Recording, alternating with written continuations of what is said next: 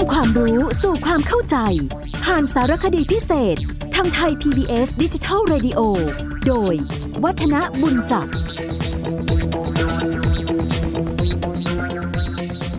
สวัสดีครับท่านผู้ฟังครับ วันนี้เราก็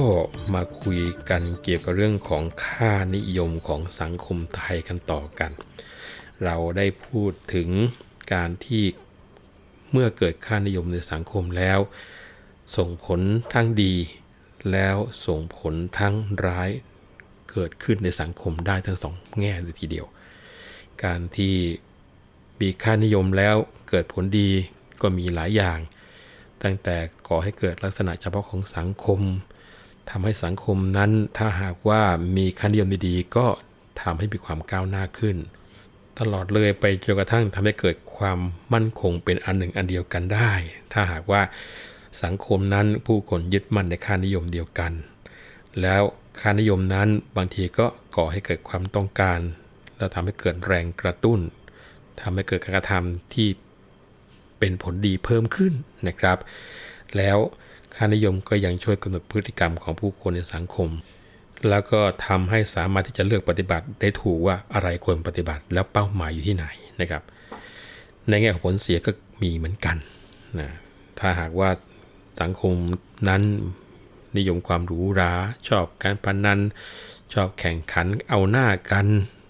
ชอบที่จะเลี้ยงสุราสังสรรค์กันนะครับ ดังนั้นจะเห็นได้ว่ามีผลเสียเยอะในการที่ถ้าหากว่าเกิดค่านิยมผิดๆอย่างนั้นขึ้นมาทำให้เกิดการสิ้นเปลืองค่าใช้จ่ายทำให้เกิดใช้ทรัพยากรอย่างไม่คุ้มค่าทำให้เกิด ความยากจนในเชิงเศรษฐกิจตามมานะครับ แล้วก็ถ้าหากว่าค่านิยมเหล่านั้นไม่สามารถปฏิบัติหน้าที่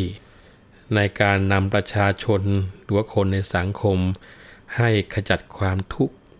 แล้วก็สร้างความสงบสุข ความมั่นคงทางจิตใจ หรือว่าสงเคราะห์บริการประชาชน ก็คงไม่เกิดประโยชน์แน่ ๆนะครับ ดังนั้น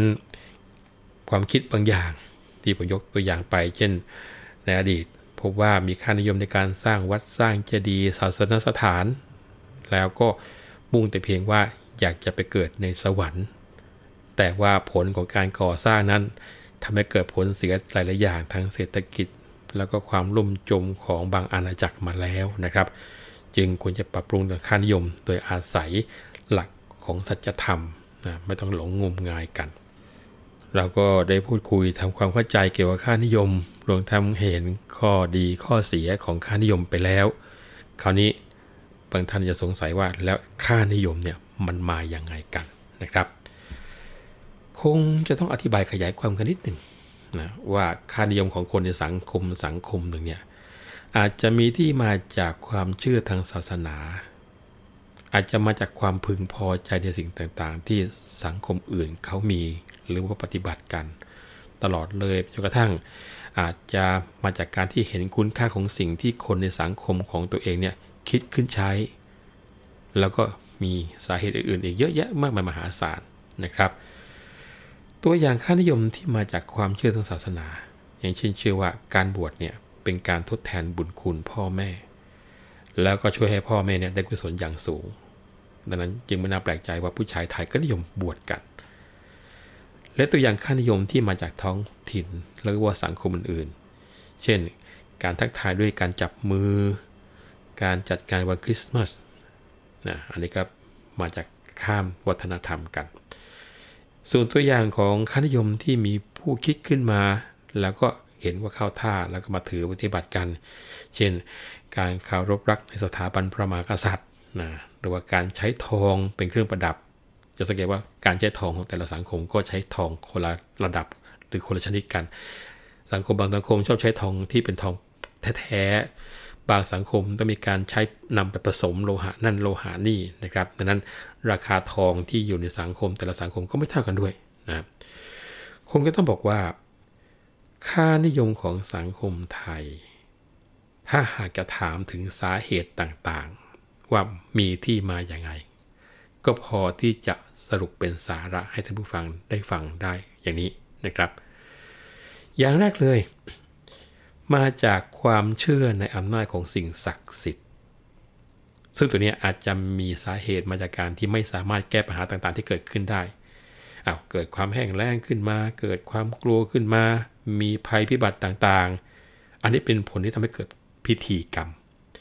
มีการ อ้อนวอนกราบไหว้สิ่งศักดิ์สิทธิ์ที่คิดว่ามีอยู่เพื่อให้ช่วยเหลือ อันนี้ก็สมควรให้เกิดเรื่องของการนิยมเครื่องรางของขลัง ซึ่งอันนี้ถือกันว่าเป็นว่าค่านิยมที่โดดเด่นอย่างหนึ่งของคนไทยนะครับ นอกจากความเชื่อในสิ่งศักดิ์สิทธิ์แล้วบางทีเรื่องของพุทธศาสนา ก็เป็นอีกเหตุหนึ่งที่ทำให้เกิดค่านิยม เพราะว่าจากการที่คนไทยนับถือพุทธศาสนามานาน เราถือว่าเป็นคนกลุ่มใหญ่ของประเทศนี้ด้วย พุทธศาสนาก็เลยเป็นวิถีชีวิตของคนไทยส่วนใหญ่ และคนไทยก็จะได้รับการปลูกฝังให้มีคุณลักษณะบางประการ เช่น ชอบการทำบุญ ทอดที่ให้มีความซื่อสัตย์ การเคารพผู้อาวุโส มีความเชื่อในเรื่องกฎแห่งกรรม มีความเมตตากรุณาเป็นจุดเด่นๆนะครับ อันนี้มาจากพุทธศาสนา ไม่ใช่แค่พุทธศาสนา บางทีค่านิยมก็มาจากศาสนาอื่น เช่นศาสนาฮินดู ก่อให้เกิดพิธีกรรมต่างๆ ตามลัทธิความเชื่อ เช่น การอาบน้ำในพิธีกรรมต่างๆ การวางศิลาฤกษ์การทำขวัญนนาคนะครับ ซึ่งคนไทยถึงแม้จะเป็นสังคมพุทธ แต่ก็นิยมจัดให้มีพิธีกรรมก่อนที่จะเริ่มทำพิธีกิจกรรมต่างๆ เยอะแยะ ซึ่งเห็นอยู่อย่างดื่นดาตาทีเดียวนะครับ นอกจากนั้น ค่านิยมบางอย่างยังคงสืบทอดมาจากการที่คุ้นเคยกับระบบที่เรียกกันว่าศักดินา สังคมไทยเราเนี่ยผูกพันกับระบบศักดินามาเป็นเวลาช้านาน ดังนั้น ระบบศักดินาจึงมีบทบาทสำคัญในการสร้างค่านิยมของคนไทย เช่นค่านิยมความอยากเป็นเจ้านาย การที่อยากจะมียศถาบรรดาศักดิ์ ชอบที่จะรับราชการ ชอบมีลูกน้อง ชอบเป็นลูกพี่ เนี่ย มาจากระบบศักดินาทางนั้นนะครับ อีกหนึ่งสิ่งที่มองข้ามไม่ได้ ที่ทำให้เกิดค่านิยมในสังคมบ้านเราคือ สื่อมวลชน เพราะว่าสื่อมวลชนเนี่ยเป็นตัวสร้างค่านิยมให้เกิดขึ้นในสังคมได้เป็นอย่างดีเลยท่านผู้ฟัง แต่ค่านิยมที่สร้างหรือปลูกฝังนั้น จะเป็นประโยชน์ต่อสังคมมากน้อยเพียงใด หรือว่าเป็นผลเสียต่อสังคมหรือไม่นั้น อันนี้เป็นอีกเรื่องหนึ่งนะครับ เท่าที่ประมวลมาให้ท่านผู้ฟังฟังนี่จะเห็นได้ว่า ถ้าถามว่าที่มาของค่านิยมเป็นอย่างไร ก็คงจะต้องบอกว่า ค่านิยมมีที่มาได้หลายทาง แล้วค่านิยมที่สังคมสังคมหนึ่งสังคมหนึ่งสร้างขึ้นมา จะใช้เองหรือว่าไปทำอะไรก็แล้วแต่ มักจะไม่ก่อให้เกิดผลเสียแก่สังคมนั้นๆ ส่วนผลดีจะมีหรือไม่เพียงใด อันนี้ก็อีกเรื่องหนึ่ง แต่ถ้าเป็นค่านิยมที่รับเอามาจากสังคมอื่น มีโอกาสที่จะก่อให้เกิดผลเสียแก่สังคมได้ค่อนข้างจะมาก แต่ก็ไม่ได้หมายความว่าค่านิยมที่รับมาจากสังคมอื่นจะเป็นผลเสียทั้งหมดนะครับ ผลดีก็มีนะต้องรู้จักเลือกใช้ เช่น การทำงานอย่างมีระบบมีขั้นตอนที่ได้ทดลองแล้วว่าได้ผลดี ดีกว่าการที่ทำอะไรไปเรื่อยๆเฉยๆโดยที่ไม่มีแบบแผน ซึ่งตรงนี้ทางสังคมบางสังคมที่อยู่ทางตะวันตกทำได้ดีกว่าบ้านเรา แต่พอมาดูเรื่องการแต่งกายที่เกิดขั้นนิยมว่า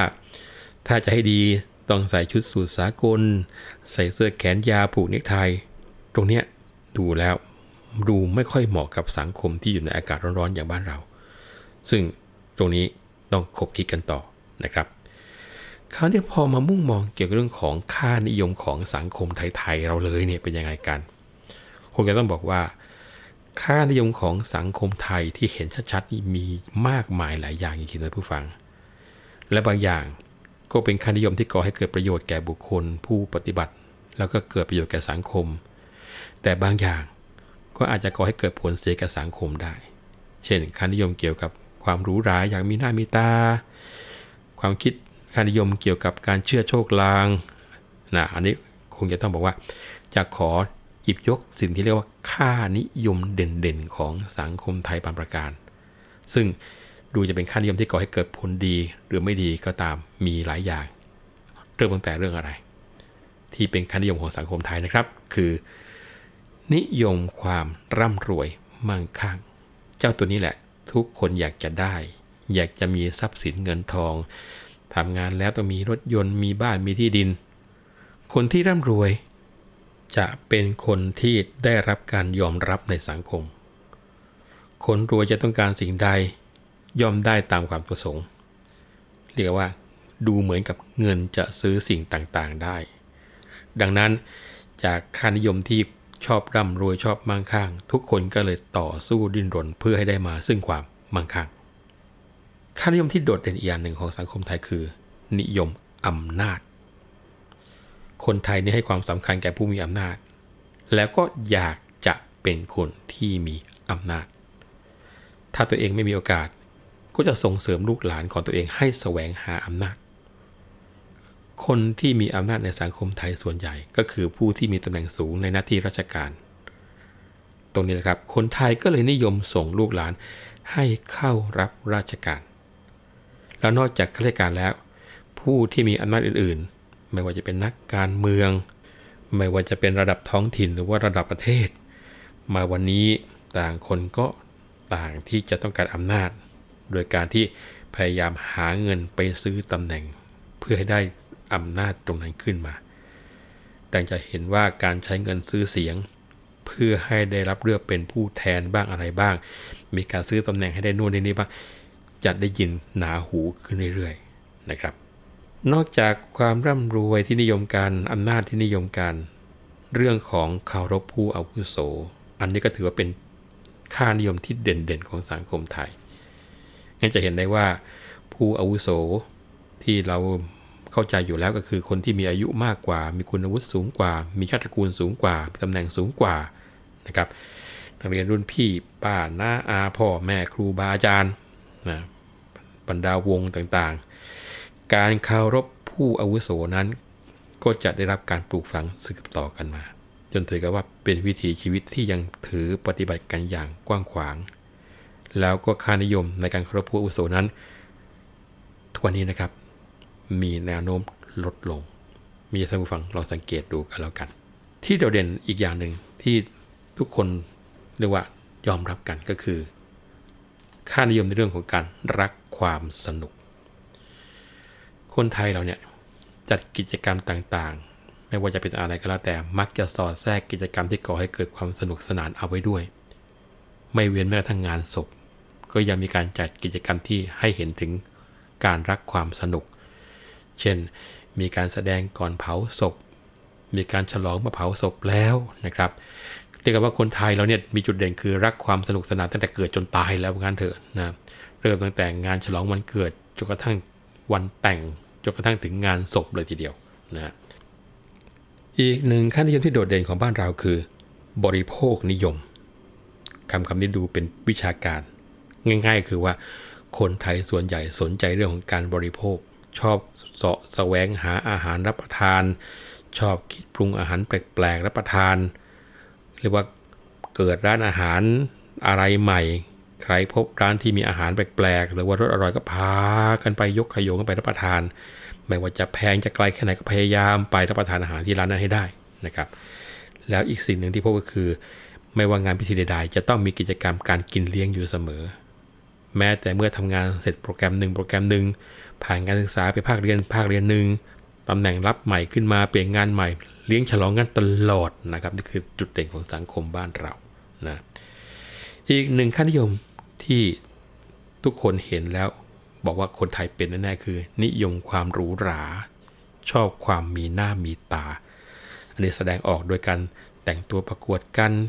ชอบจัดงานประกวด ว่าใครได้จัดใหญ่กว่า ใครทำดาบุญได้มากกว่า มีเครื่องใช้ได้ดีกว่าทันสมัยกว่าอะไรเงี้ยนะครับที่ชอบกันมากนะอีกหนึ่งเรื่องก็คือ นิยมเครื่องรางของขลังแล้วก็เชื่อโชคลางเห็นได้ว่าการที่จะทำกิจกรรมอะไรต้องอาศัยการผูกเลิกดูดวง ดูยามจะไปไหนไปไหนก็เช่นเดียวกัน ก็มักจะนำเครื่องราง หรือว่ามีการประพรมน้ำมนต์เพื่อกระจัดภัยต่างๆ ที่อาจจะเกิดขึ้น หรือถ้าจะประสบภัยขึ้นมาก็มักจะมีการสะเดาะเคราะห์และขอให้สิ่งศักดิ์สิทธิ์ช่วยเหลือกันนะสุดท้ายสุดก็คือ นิยมการทำบุญสร้างวัดปิดทองฝังลูนิมิตนะเพราะเชื่อว่าจะได้บุญมากในชาติหน้าดังนั้นคนไทยส่วนใหญ่ก็พยายามเข้าร่วมในกิจกรรมการทำบุญ แม้จะด้วยความยากลำบากก็ยอมไปยังไงก็ตามค่านิยมนี้มีแนวโน้มลดลงเหมือนกัน เพราะว่าเศรษฐกิจสังคมเปลี่ยนไป คนมากขึ้นทรัพยากรลดลงนะครับเอาละครับวันนี้เวลาหมดแล้ว ผมวัฒนบุญจับขอลาไปก่อนนะครับ พบกันใหม่ครั้งหน้าวันนี้สวัสดีครับ